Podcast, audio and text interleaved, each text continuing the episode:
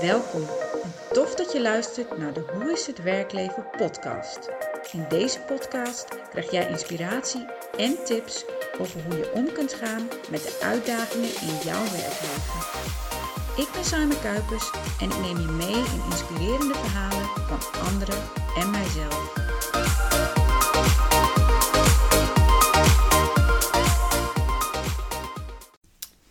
Bij weer een nieuwe aflevering van de Hoe is het werkleven podcast. In deze aflevering praat ik met Sharida. Sharida heeft een hele mooie carrière achter de rug als danseres. Is daar op een bijzondere manier ingerold. Nou, eigenlijk niet ingerold. Ze heeft het echt zelf gedaan. En hoe ze dat gedaan heeft, daar vertelt ze mooi over. En ook de lessen die ze daaruit haalt. En misschien ook wel de lessen die jij daaruit kunt halen. Ze heeft op prachtige podia gestaan, met mooie artiesten samengewerkt. En daar vertelt ze heel inspirerend over. En ook over de lessen die zij daaruit heeft gehaald en de mooie momenten. Op dit moment is ze lifestyle coach en coacht ze vrouwen om meer zelfverzekerd in hun leven te staan. En daaromheen zijn er veel meer thema's die spelen, die telkens terugkomen bij de mensen die zij coacht. En ze vertelt daarover, ook over haar reis als ondernemer, wat dit met haar doet, maar ook de dingen die zij meegeeft aan andere vrouwen. En ook ja, die jij misschien kunt leren, want zij heeft echt hele mooie ja, kennis, maar ook visie op het leven. Nou, ik wil je veel plezier wensen met deze aflevering.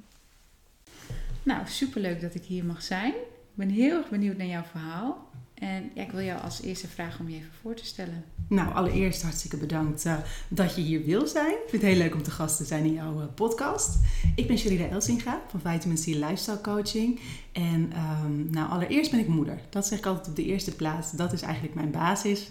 Maar um, daarnaast heb je natuurlijk nog heel veel andere rollen. En de grootste rol die ik daarnaast vervul is dat ik um, lifestyle en confidence coach ben. En dat ik vrouwen help om hun zelfvertrouwen te vergroten. In de grootste zin van het woord. Ja, mooi. En hoe ben jij jouw werkleven gestart? Waar ben je begonnen? Ik ben heel ergens anders begonnen eigenlijk. Heb ik niet zo'n conventionele weg bewandeld.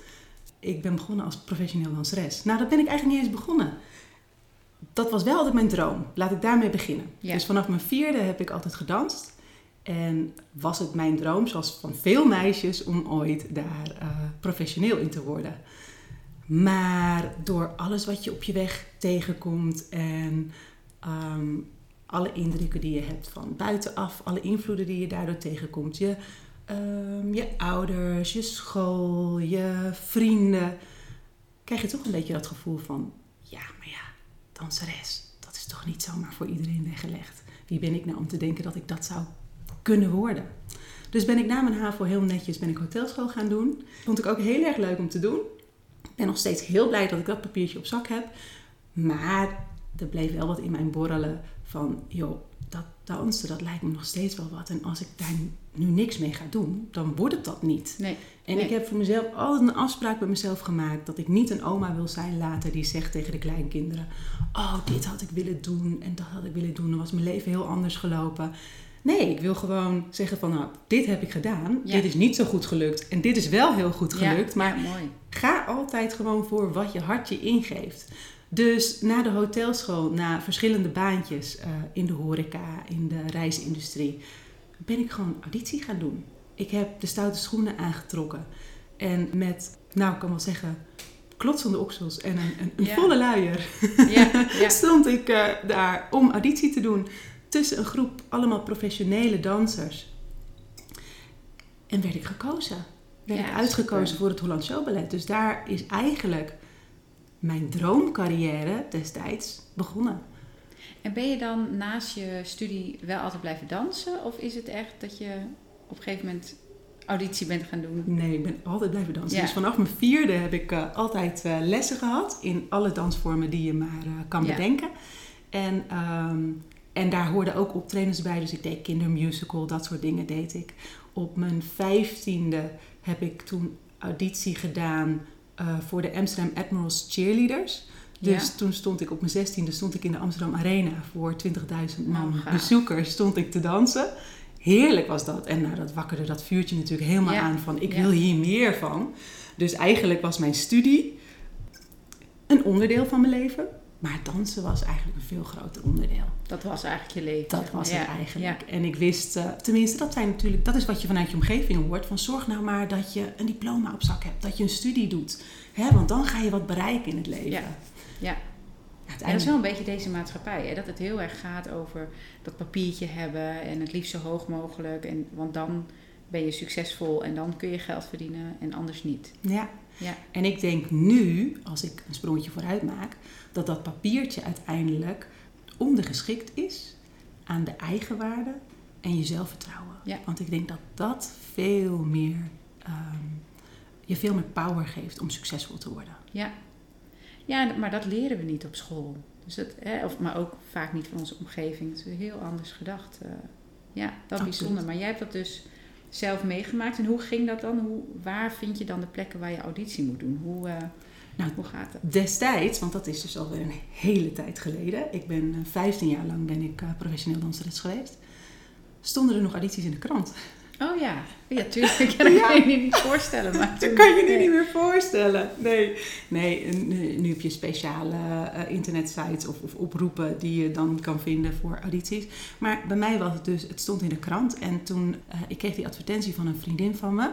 eh, en die zei, ik, ik, ik weet gewoon dat je dit het allerliefst zou willen. En op dat moment was ik assistent-manager in een restaurant. Zei ze, waarom ga je er gewoon niet voor? Ja, En toen dacht ik ook, ze heeft gelijk. Want eh, je kan wel denken dat je iets graag wil, maar als je geen actie onderneemt, dan wordt het nooit werkelijkheid. nee, Dan blijft het in je hoofd zitten en een wat als. klopt. Dus ja. je moet op een gegeven moment, ook al vind je het nog zo eng, zul je een, een sprong moeten wagen om te kijken van oké, is dit ook echt iets voor mij? En dat ik toen uitgekozen werd, was voor mij dat ik dacht, hè? Tuurlijk was dit mijn droom, maar ik wist helemaal niet dat ik zo goed was. Ja, mooi hè? Ja. Dat, dat eigenlijk ook een vriendin dat in jou ziet Ja. en, en, en dat in jou losmaakt. Van hé, hey, volg je, je Ja. passie eigenlijk. Ja, Ik denk dat dat heel belangrijk is, dat je mensen om je heen hebt die vertrouwen in jou hebben. En Ja. die soms jouw goud zien, zien waar je dat zelf nog niet ziet. ja, dat denk ik ook. Ja, Ja. heel mooi. En toen, dan, toen ging je natuurlijk dansen. Hoe, is je eerst, hoe was dan je eerste ja, klus eigenlijk? Hoe, hoe ging dat?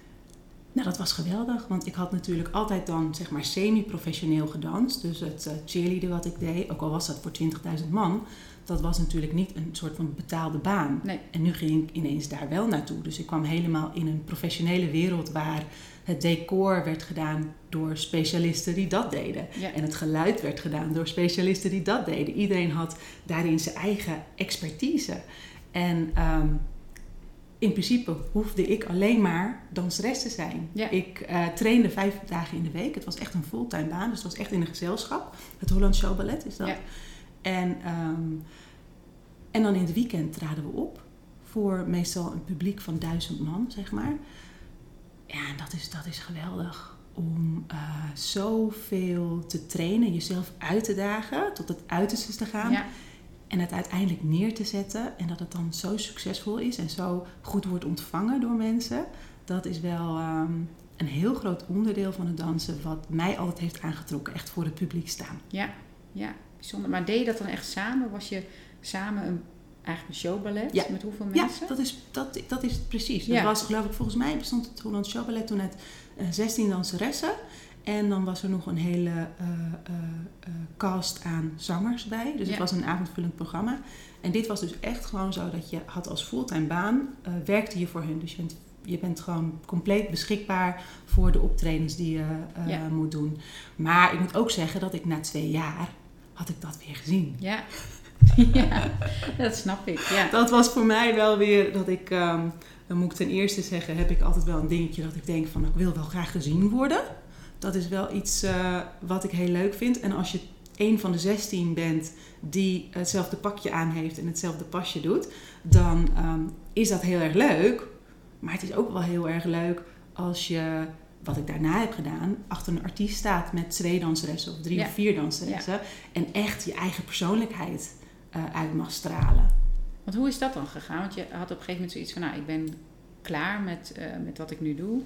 Ehm, hoe kom je dan in die andere wereld terecht. Ja, je, ben, je bent dus eigenlijk niet klaar. Vanuit het Holland Show Ballet, wat voor mij een hele mooie basis was om me verder te ontwikkelen. Want ik denk dat dat in alles wat je doet, is het heel goed als je je beseft. Ik heb eerst even die basis nodig om mezelf te ontwikkelen. Ja. Voordat ik die stap verder kan nemen om eh, weer een stapje dichterbij te komen wat ik echt wil. Dus ik ben vanuit eh, dat gezelschap, ehm, die vaste basis, dat vaste salaris, ben ik audities gaan doen. Dus weer opnieuw. En toen kwam ik in het freelance wereldje terecht. Want dan ga je verschillende audities doen en dat is dan voor producties, eh, losse producties. Eh, wat inhoudt dat ehm, nou, je de ene keer wel wordt uitgekozen en de andere keer te tegen je zeggen van nou je, je bent of niet goed genoeg of je bent niet groot genoeg Ja. of je neus is te klein of je hebt te veel krullen. Het is heel erg natuurlijk. Ook dat? Ook echt dat je... Absoluut. Dat je Oké. Ja, het is echt heel erg, eh, heel erg confronterend. Ja. Met, eh, je leert heel erg om met kritiek om te gaan. Dat heeft mij dus heel erg gevormd in waar ik uiteindelijk terecht ben Ja. gekomen. Natuurlijk het zelfvertrouwen, wat ik echt heb geleerd. Dat je echt in jezelf moet geloven en dat wat iemand anders van je vindt, een mening is van iemand anders en niet per se de waarheid. Nee.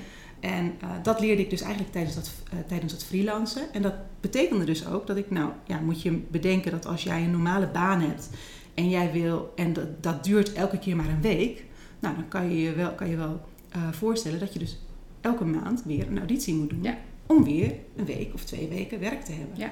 Eh, of moet solliciteren dan in een normale baan. En dat is met, met de danswereld zo, dat je dus constant audities eh, staat te doen. Dus je bent jezelf constant ben je jezelf aan, het- aan het bewijzen eigenlijk. Ja. Ehm, en en ehm, wordt er weer over je geoordeeld, maar geeft het je ook de kans om jezelf steeds te blijven ontwikkelen. Ja. En elke keer verbeteren waar het... Ja. Ja. Elke keer verbeteren waar Ja. nodig. Ja. En is er dan... Hoe vond je die onzekerheid? Dat je, dat je, dat je dan niet wist of je nou, volgende maand iets te doen had? Hoe was dat voor jou? Ehm, ik moet zeggen dat dat ook een van de dingen zijn die mij aantrekken aan het ondernemerschap. Ja. Aan, aan het, in die tijd was, het meer, ben ik meer, was ik meer ZZP'er en nu ondernemer. En dan weet je dat dat een bepaalde vorm van onzekerheid met zich meebrengt. Maar ik vind ook dat het een bepaalde vrijheid met zich meebrengt. Ja. En dan kunnen we, heel mooi, kunnen we het heel mooi maken en zeggen... ja, je kan zelf je opdrachten bepalen... maar uiteindelijk moet je toch je hypotheek betalen. Dus je hoopt altijd maar dat er genoeg opdrachten binnenkomen natuurlijk. Alleen denk ik dat mijn instelling qua werk is... dat ik vooral het leuk moet vinden wat ik doe. En als ik het dan een maand met iets minder geld moet doen... that's the price I have to pay. Ja, hoe ging dat toen? Want je, je krijgt dan een bepaald opdracht, wat ik, je krijgt een bepaald bedrag daarvoor, kan ik me voorstellen. Heb je ook wel eens periode gehad dat je heel lang niks had? Of liep dat bij jou wel lekker door? Eigenlijk liep dat wel lekker door, omdat ik me besefte dat je hebt natuurlijk de topopdrachten, zoals je eigenlijk in elke branche hebt. Dat je denkt, nou, ik wil heel graag die opdrachten doen. En dan zijn er ook een bepaalde opdrachten waarvan je denkt, daar zou ik in de eerste instantie niet voor hebben gekozen. Maar ik ga het toch doen, omdat ik me daar op een andere manier in kan ontwikkelen. Ja. En omdat daar altijd wel weer iets anders uit kan voortkomen. Want ik denk dat ondernemen en eh, als ZZP'er werken ook vooral netwerken is. Ja. En eh, andere mensen ontmoeten, zodat zij weer dingen in jou kunnen ontdekken waarvan ze denkt, he- denken: hé, hey, oké, je had nu een opdracht die niet zo uitdagend was bijvoorbeeld. Maar ik zie aan jou dat je het wel aan kan, dus dan geef ik je een volgende opdracht. Dus dat is eigenlijk hoe ik dat altijd zo voor mezelf heb geregeld. Van oké, ik heb nu een paar leuke opdrachten, maar er kan eigenlijk nog wel wat bij. Dan doe ik iets wat misschien een beetje buiten mijn straatje ligt, zodat ik altijd in beweging blijf Ja, en in dat cirkeltje blijf, waardoor ik dus 15 jaar lang ehm, dit heb kunnen doen. ja, ja, dat is wel mooi. En ik denk ook wel een mooie les voor heel veel eh, ondernemers nu.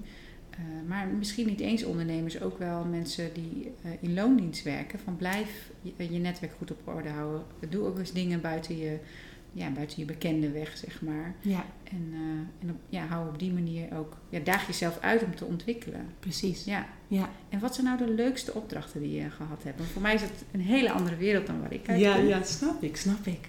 Ik heb heel, heel veel leuke opdrachten gehad, maar als ik dan eh, een paar moet noemen die me echt tot de dag van vandaag dat ik dat gevoel nog terug kan halen, dan is dat het Eurovisie Songfestival met Etcilia Romli in 2007. Oh, gaaf. Ja, daar Ja. heb ik mee gedaan. En daar was ik dus een van de achtergronddanseressen en backing vocals. Dus dat was dansen en zingen. Ja. En dat was wel een hele bijzondere ervaring. Ook om alles wat er dan omheen eh, speelt. Eh, maar ook dat besef. Ik weet nog, ik vertel dat verhaal wel eens. Dat ik, ik, heb, ehm, ik heb een keer parachute gesprongen. Ja. En daar stond ik helemaal achter. Ik dacht, dit wil ik doen. Dat was, dat was op mijn twintigste verjaardag heb ik dat gedaan.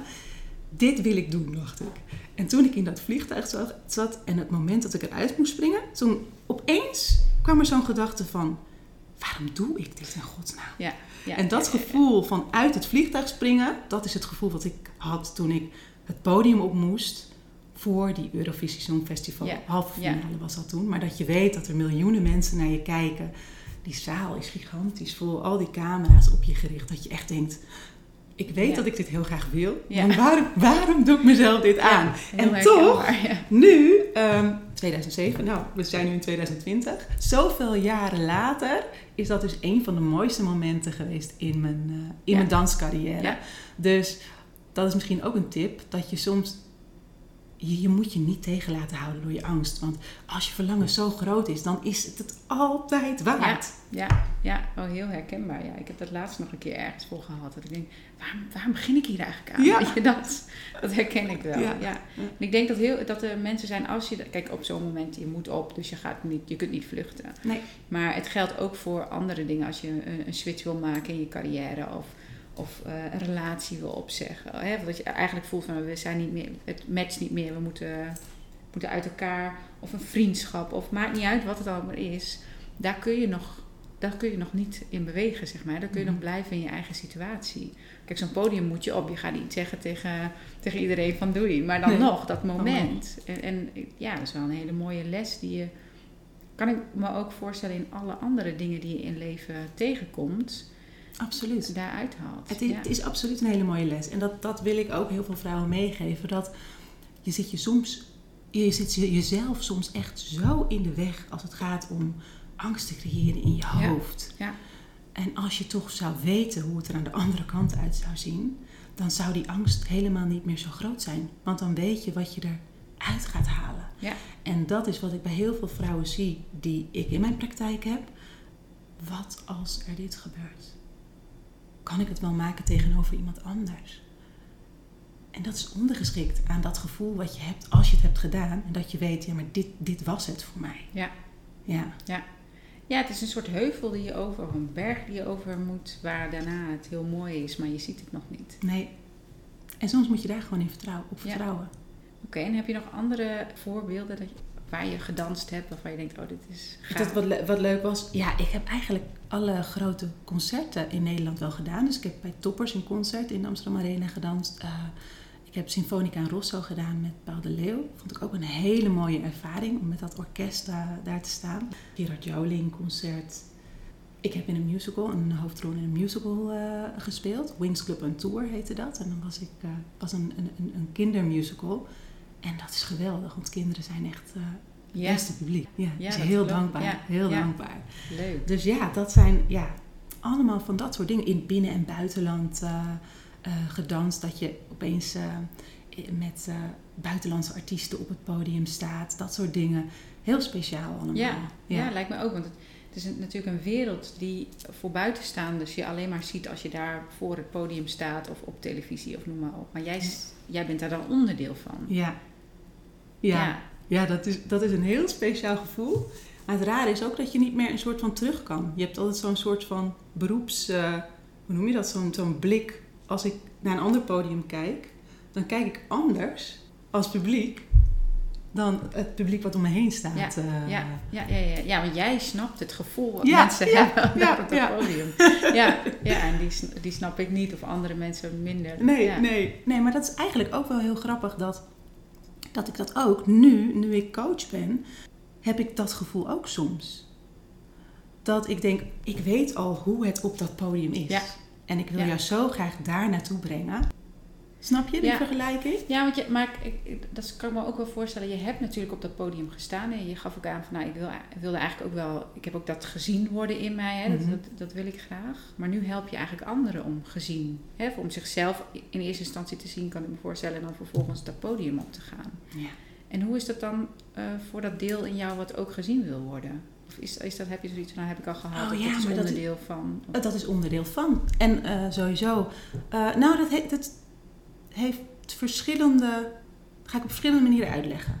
Maar ten eerste is wat ik nu doe, hoe mooi het ook is geweest in mijn danscarrière. ehm, er is altijd een afstand tussen jou en het publiek. Ja. En wat ik nu doe, is zo intiem dat eh, er kunnen duizenden mensen naar je kijken eh, vanuit een zaal als je op het podium staat. Als ik met één iemand één op één aan het werken ben en ik merk dat door de vragen die ik stel of ehm, dingen die ik zeg, dat iemand aangaat en dat iemand denkt: Wauw, dit is nu precies wat ik nodig had. Nou, dan word ik ook gezien. Ja. Dat is Ja. voor mij ook dat ik denk: Wauw, wat ik jou nu heb kunnen geven. Ja, dat klopt. Ja. Ja, dus dat is ook een gedeelte van gezien worden. En daarbij komt wel dat door mijn podiumervaring heb ik wel zoiets van: ik, ik, ik vind één op één coaching vind ik het meest waardevolle wat er is. Maar het lijkt me ook wel heel erg gaaf om op een podium te staan en te spreken Ja. of trainingen te geven voor een groep. Dus dat stukje, dat stukje podiumbase blijft er altijd wel een beetje in zitten. Maar dat gezien worden kan je dus op verschillende manieren uit, uitleggen of interpreteren. Dat is denk ik ook wel ja, een hele mooie uitleg. En ook wat je aangeeft, van ergens zit er nog wel iets dat je denkt, hé, hey, dat lijkt me ook mooi om te doen, het Ja. spreken. Ja, En hoe heb je afscheid genomen van het, eh, het dansen in jouw leven? Ja, je, misschien dat je nog steeds wel danst. heel lastig. Ja. Heel lastig. Heel lastig. Ik begon dus eigenlijk laat, op mijn 23ste. En ik heb het dus eh, volgehouden. Het, het fulltime was er al een tijdje van af. Sinds ik, eh, sinds ik moeder ben, eh, heb ik wel een stapje achteruit moeten doen daarin. Maar totdat corona uitbrak, eh, danste ik nog steeds af en toe bij, ik weet niet of je het kent, Two Brothers on the Fourth Floor. Ja? Ja? Ja, dus Leuk. dat is nog Ja. steeds, ik ben een van hun danseressen. En eh, dat, toen dat kwam is- corona. dus dat is dus nu al maanden niet meer. En misschien was dat nu juist dat laatste setje om te zeggen: oké, dan is het misschien nu gewoon echt klaar. Dus ik snap het als mensen het moeilijk vinden om iets eh, los te laten. Vooral als het iets is waar je heel veel plezier aan hebt beleefd. Dan, eh, dan snap ik dat. Alleen Ja. komt er op een gegeven moment wel een punt dat het gewoon tijd is. Ja. ja, en toen was je eigenlijk al bezig met een ander deel. eh, Zeker. van Ja, dus het was al, het was al inderdaad, eh, was ik al aan het kijken wat, wat, wat ik wilde doen. En dat is natuurlijk best wel een dingetje wat jij zegt van ja, dat is een, die danswereld en het is iets bijzonders, weet je wel. En dat, zo was het ook, zo voelde het voor mij ook. Het voelde voor mij ook dat dat, ehm, het liefst wil je dat dat nooit voorbij gaat. En toch verschuift dat, hè. Ik bedoel, als persoon eh, ontwikkel je. Ja. Dus ook dat gevoel daarin verschuift. En eh, merkte ik dat ik ook meer diepgang wilde Ja, gewoon. ja. En ehm, alleen komt dan de vraag, als je al je droomcarrière hebt gehad, wat ga je dan doen? Wat dan? Ja. ja. Ja. Dus dat was voor mij wel eventjes een, eh, een zoektocht. Maar vooral een zoektocht in mezelf. Om te kijken wie ik op dit moment ben en wat ik het liefste eh, wil. En toen kwam ik heel snel bij het coachen terecht. Want hoe heb je dat dan aangepakt? Want even ook voor mensen die nu misschien in zo'n situatie zitten. Ik ben zelf, ik ben zelf ben ik een life coachopleiding gaan doen met de insteek van ik heb het idee dat ik daar wel wat mee zou willen. Ja. Maar mocht ik daar helemaal niks mee willen, dan is dit alleen maar heel goed voor mezelf om Ja. dit te doen. En eh, toen ik bezig was met die opleiding, toen dacht ik eigenlijk, wauw, maar al, alles wat ze beschrijven hier in de boeken, alle voorbeelden, dat is eigenlijk hoe ik leef. En dat was voor mij een bevestiging dat ik dacht, maar en er is een opleiding voor. Dus dat betekent dat er heel veel mensen hier wel behoefte aan hebben. Terwijl voor mij was het eigenlijk meer een bevestiging van, ja, zo doe ik het eigenlijk Ja. al. Ja. Toen dacht ik, hoe mooi is het dan om dat andere mensen mee te geven en niet ehm, practice what you preach te doen, maar preach what you practice. ja, want jij leeft dit al. Ja. En, hè, dus voor jou heel makkelijk om dat dan weer door te geven. Ja. Maar toch is het heel vaak zo, ik weet niet hoe dat bij jou is, maar dat als, als iets heel normaal is voor jou als persoon, dat het dan haast een openbaring is dat je denkt, oh, dit is voor anderen dus blijkbaar niet zo gewoon. Ik weet niet hoe jij dat hebt ervaren, maar Absoluut. ja, Dat je soms denkt, ik had in het begin, vond ik het ook wel moeilijk, dat ik dacht, maar dan, dan wordt dit mijn werk. En als Ja. het je werk wordt, dan moet je er geld voor vragen. En ehm, als, als in mijn verleden als danseres heb ik heel vaak gehoord, ja, maar jij doet toch gewoon wat je leuk vindt. En dan met het bedrag erachter dat je dacht, nou ja, dan kan ik beter eh, bij de Albert Heijn achter de kassa ja gaan dan zitten. doe ik het liever niet. Ja, Want, Ja. want dan is het he- helemaal niet, ik ben hierin dan helemaal niet ehm, eh, een expert. Dat, dat zie je niet aan het bedrag wat ik hiervoor krijg. Dus wat er dan insluipt in je gedachten is, als ik iets doe wat ik leuk vind, dan mag ik daar niet zoveel geld voor vragen. Ja. Ja. Werk is iets wat misschien minder leuk is, maar dan kan je er heel veel mee verdienen. Dus toen ik dit ging doen, net wat jij zegt, dat je dus hebt ontdekt van ik heb dus iets in me wat ik andere mensen ehm, eh, kan mee- meegeven, mag ik daar dan wel geld voor vragen? Ja. Dus die overgang was voor mij denk ik de lastigste, eh, of het was niet de overgang, maar dat inzicht, die bewustwording dat ik dat als, als, als belemmerende overtuiging had eigenlijk, dat maakt het in het begin voor mij wel best wel lastig. En, en lastig in de zin van om echt uiteindelijk ook een bedrag te noemen Ja. aan mensen die... die Om een bedrag ja. te vragen. Ja, ja, Omdat je dan toch zoiets hebt van ja, ik wil iedereen wel helpen. Is het dan nog helpen als ik er geld voor vraag? ja. En nu besef ik me dat dat wel degelijk zoiets is. Want het is, het is gewoon een ruilmiddel. Ja, en soms is het ook zo dat als mensen ergens voor betalen, ze het nog meer serieus nemen dan wanneer ze het niet doen. Hè? Dat, eh, Absoluut. ja. Ja, En hoe is dat voor jou veranderd? Wanneer durfde je dat wel? Eh, toen ik eigenlijk na de eerste resultaten die ik kreeg van mijn cliënten. Als je merkt dat je mensen echt hebt geholpen en Ja. echt, echt een stuk verder hebt gebracht in hun leven. Dat hun leven daardoor gelukkiger is geworden, dat het wat makkelijker voor ze wordt allemaal.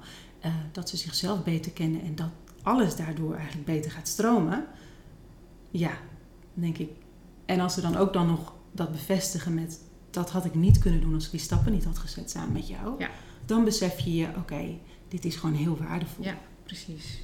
Wat ook zeker zo is. eh, heel vaak zie je ook dat mensen in hun eentje jarenlang kunnen, kunnen stoeien. Mhm. En, en dat, ja, er komt even iemand in hun leven die zeg maar eh, eh, net dat duwtje geeft. Ja. En dan weten ze het wel in zichzelf, maar ergens...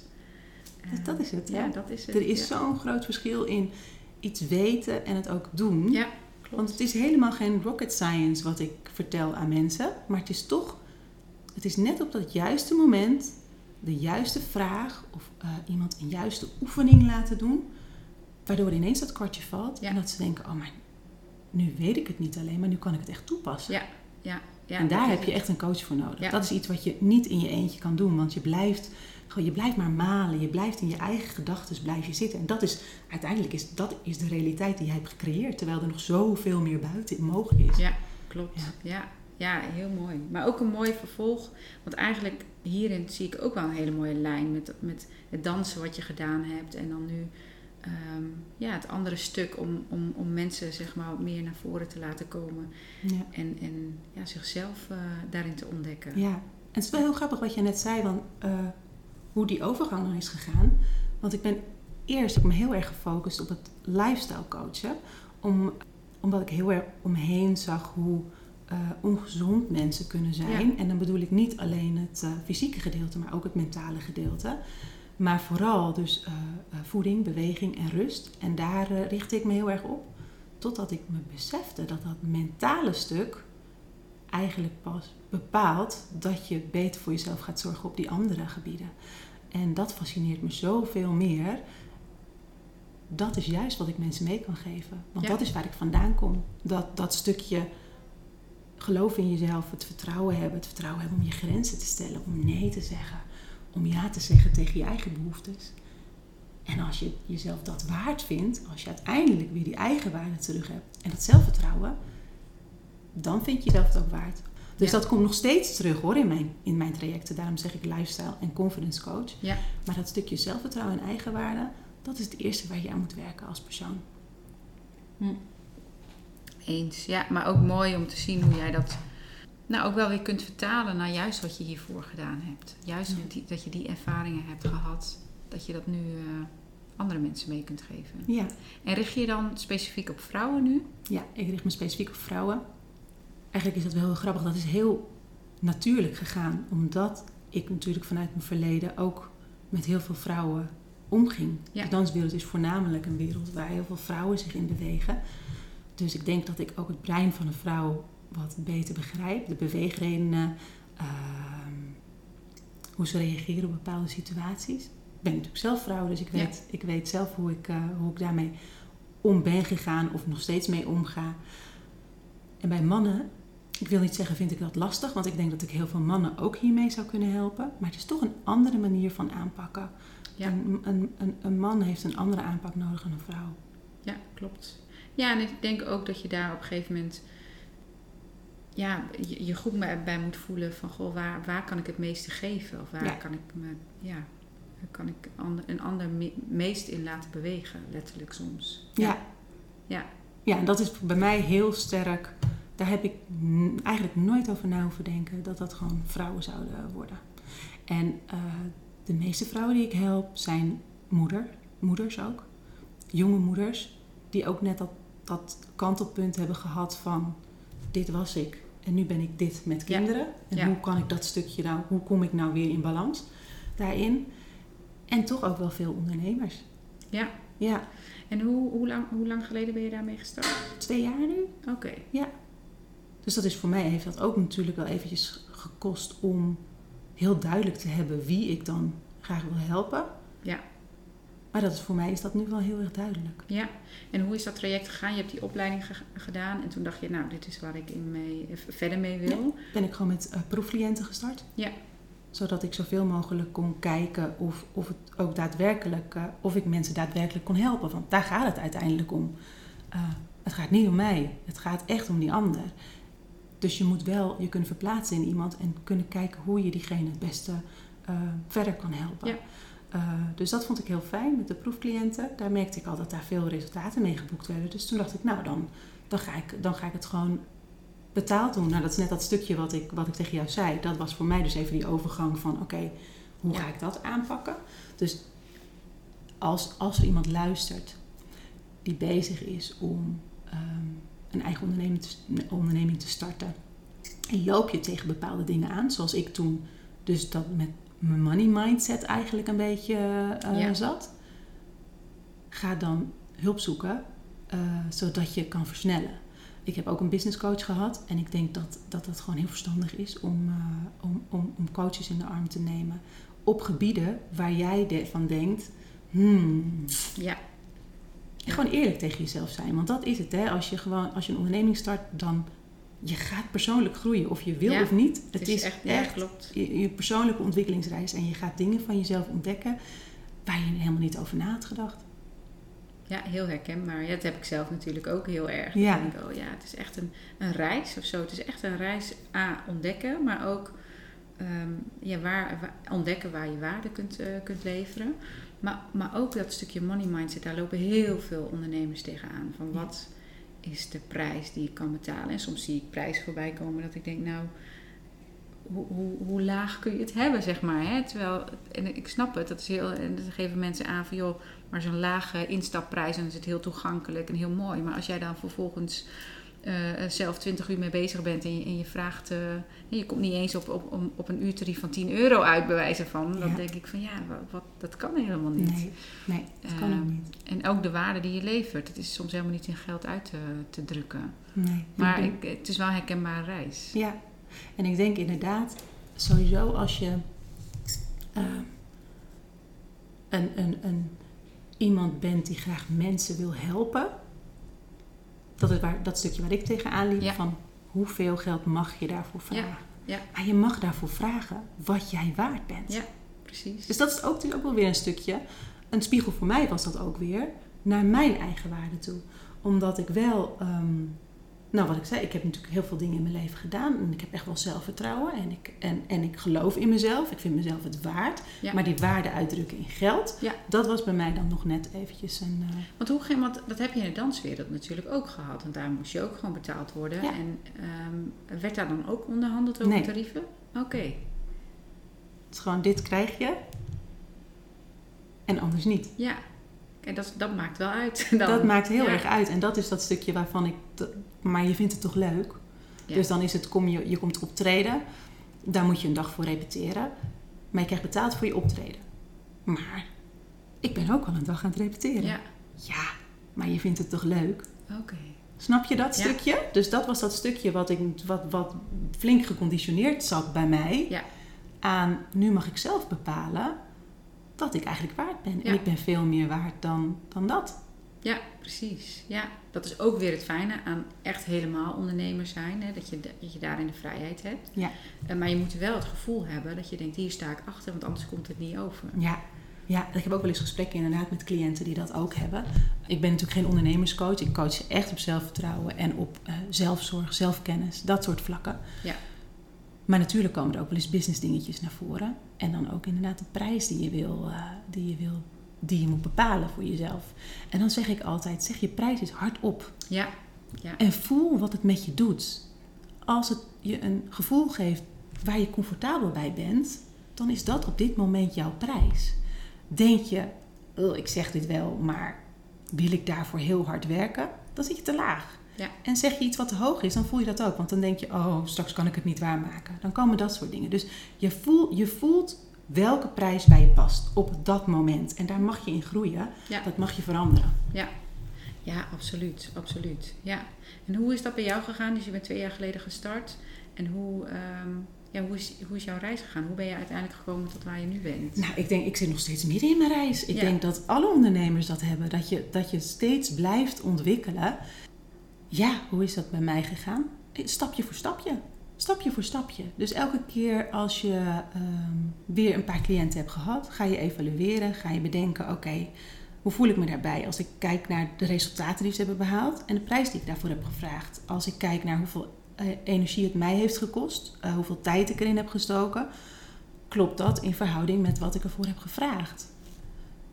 En soms is het zo ehm, dat je als helper te veel hebt gegeven. Ja. Dat kan ook. Dus dan moet je dat stukje bijstellen. Dat je denkt, oké, deze prijs is oké. maar dan moet ik wel voor mezelf wat grenzen stellen in hoe ver ik ga bij een cliënt. Of je denkt, nee, dit voelt heel erg goed bij mij. Dan mag er weer wel weer wat bovenop. Ja. Dus zo eigenlijk. Het is de hele tijd een beetje een soort van de balans opmaken. En, en daar je prijs dan ook weer op aanpassen, denk ik. En wat zijn dan nu jouw voor de komende ja, jaren de dromen die je hebt? Ik ben nu, ik ben nu heel erg, nou pin me er dus niet op vast, maar ik ben nu heel erg bezig. Ehm, wat ik nog tot nu toe deed, was twee maanden trajecten. Twee maanden, één op één. Wat ik doe, moet ik zeggen. Twee maanden, één op één, heb je eh, vier gesprekken van anderhalf uur met mij in die twee maanden. Dus dat is best wel intensief, merk ik voor Ja, mensen. Dat je ja. na anderhalf uur heb je heel veel inzichten. Krijg je van mij opdrachten mee wat je in de komende twee weken doet. Zodat je het echt meteen in de praktijk brengt. Eh, twee weken ertussen vind ik dus ook heel fijn omdat het je aanzet tot actie. Ja. Je kan er niet lang over nadenken, je moet het gewoon gaan doen. En ik merk dat dat heel, heel veel resultaten oplevert. En dat kan zijn bij de ene persoon, is het dan klaar? Of zegt, ik wil nog een keertje twee maanden. Ja. Ehm, dus nu zit ik heel erg te denken aan een halfjaarprogramma. Waarin ik eh, iemand wat meer op zijn eigen tempo mee kan nemen. En verder de diepte in kan. Dus dat is stap 1 vanaf nu. Ik ben eh, bezig met workshops. Ik heb, volgende maand heb ik de eerste workshop gepland. En dat eh, is een gecombineerde eh, body and mind workshop met een yoga docenten en met mij. Leuk. Ja. Omdat ik toch dat stukje lifestyle, ik vind gewoon body en mind zijn zo Ja. nauw verbonden. ja. Dat blijft bij mij gewoon trekken. Ook vanuit mijn verleden natuurlijk. Die was binnen no time eh volgeboekt. Vind ik zo fijn om te zien dat er zoveel vrouwen zijn die daar behoefte aan hebben. Om Ja. gewoon een middag voor zichzelf.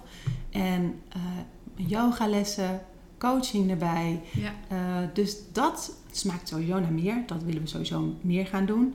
En dat ligt ook in het verlengde met dat ik uiteindelijk toch wel meer weer ehm, voor groepen wil staan, op een podium wil staan als spreker. Dus dat stukje een beetje uitbreiden. Maar één op één, dat is ook wel waar mijn hart ligt hoor. Dus Ja. dat, dat blijft, omdat ik gewoon merk dat je daar de meeste, het meeste verschil mee maakt. En daarnaast eh, ook wel meer met groepen en voorgroepen Ja. staan. Mooi. En dat is nu ook wel, wordt nu natuurlijk heel erg gemist, hè, die Ja. eh, groepsbijeenkomsten. Maar dat gaat Eh, nou, ik ben heel positief hierover, dus ik denk dat het gewoon weer gaat komen over een Het tijd. gaat, het gaat, ook gewoon weer komen. Dat gaat ook komen. Maar dat, dat past natuurlijk enorm goed naast elkaar. Ja, En dat, je, dat, je, dat je zowel met groepen als, als één op één kunt werken. Ja. En voor sommige eh, mensen is het eerst heel spannend om één op één te werken en willen het eerst in een, eh, in een groep doen. ja, Ja. dat snap ik. Dat kom ik ook wel vaker tegen. Ja. Ja, maar mooi, mooi, mooie vooruitzichten ook, kan ik me voorstellen. En wat vind je de grootste uitdagingen in het ondernemerschap tot nu toe? In het ondernemerschap zelf vind ik dat er veel meer uitdagingen zijn dan ik van tevoren had kunnen denken. Dus als je net start, dan is het natuurlijk een, een soort van roze wolk. Want je gaat je passie achterna en je droom. En, eh, en iedereen die je daarin volgt, als je op social, media, op social media kijkt of je doet een keertje een webinar, zegt ook dat gaat je allemaal lukken. Ja. En dan merk je hoe meer je ermee bezig bent, dat het een puzzel is met 10.000 stukjes. Ja. En dat je van al die 10.000 stukjes, je hoeft ze niet precies op zijn plekje te kunnen leggen, want daar kan je ook andere mensen voor inhuren. Maar je moet wel van het bestaan af weten. Dus dat vond ik in mijn reis tot nu toe, eh, vond ik dat best wel uitdagend. Dat ik dacht, oh, ik heb het. Oh nee, dan moet ik dit ook nog. En dan komt dat er ook nog bij. En dat bestaat weer uit verschillende onderdelen. Dus dat vond ik best wel uitdagend in het ondernemerschap. Dat er zoveel facetten zijn waar je in ieder geval weet van moet hebben. Want ik zeg altijd, op alle vlakken is dat, ook tegen mijn cliënten. Je weet niet wat je niet weet. Nee, Dus dan kun je ook nooit de oplossing vinden. Dus daarin heb je hulp nodig. Dus dat zou een tip zijn van mij. Wat ik net ook al zei, zoek gewoon hulp bij de onderdelen waar je eh, eh, niks van af weet. Of dat je denkt, Hè, het lukt niet, ik- er mist iets. Vraag het aan iemand anders. Ehm, en eh, het moederschap. Moederschap en het ondernemerschap, dat is toch... Voor mij was de keuze om online te gaan coachen ook een keuze, omdat ik dan de tijd in kan delen en bij mijn kinderen kan zijn op het moment dat zij uit school komen. Ja. Ehm, maar dat betekent wel dat ik daar ook weer tijd voor in moet leveren in mijn onderneming. klopt. Dus wat dat betreft zeg ik, als je daarvoor kiest als moeder een onderneming beginnen, mag je zo ambitieus zijn als je wil. Hou er alleen rekening mee dat het misschien iets langer gaat duren, omdat je iets minder tijd hebt. Ja. En, en, en wat ik daar nog aan toe wil voegen is, ga jezelf niet over de kop werken. Want je, je vindt het geweldig wat je doet. Het is, het- je wil er dag en nacht mee bezig zijn. Maar uiteindelijk heb je gewoon ehm, slaap nodig. Ja. Je hebt rustmomenten nodig. Een van die pijlers van een, van een bewuste lifestyle is gewoon rust. En dat is niet als je 24 uur per dag bezig bent in je bedrijf, aan je bedrijf en dan ook nog je gezin ernaast moet managen. Nee, klopt, dat is een uitdaging. Ja, Ja. dat denk ik dat dat voor mij. ehm, ja, dat is dan een soort van bewustwording waar je tegenaan loopt op het moment dat je bent begonnen. Ja, en ook wel wat je net al zei, van het, het, het, is, het is een persoonlijke ontwikkelingsstuk natuurlijk als je begint met ondernemen. En eh, ja, daar kom je van alles eh, tegen. Ja. Ik zeg heel vaak van een schaap met vijf poten bestaat niet. Hè? Dus dat zeg ik altijd tegen mensen die iemand zoeken in hun team. Mhm. Maar als ondernemer word je de haast wel eentje. Want je moet best wel veel kunnen, weten, eh, on- onderzoeken. Ehm, en absoluut goed om daar soms dingen in uit te besteden, denk ik hoor. Wat je, wat je echt niet ligt.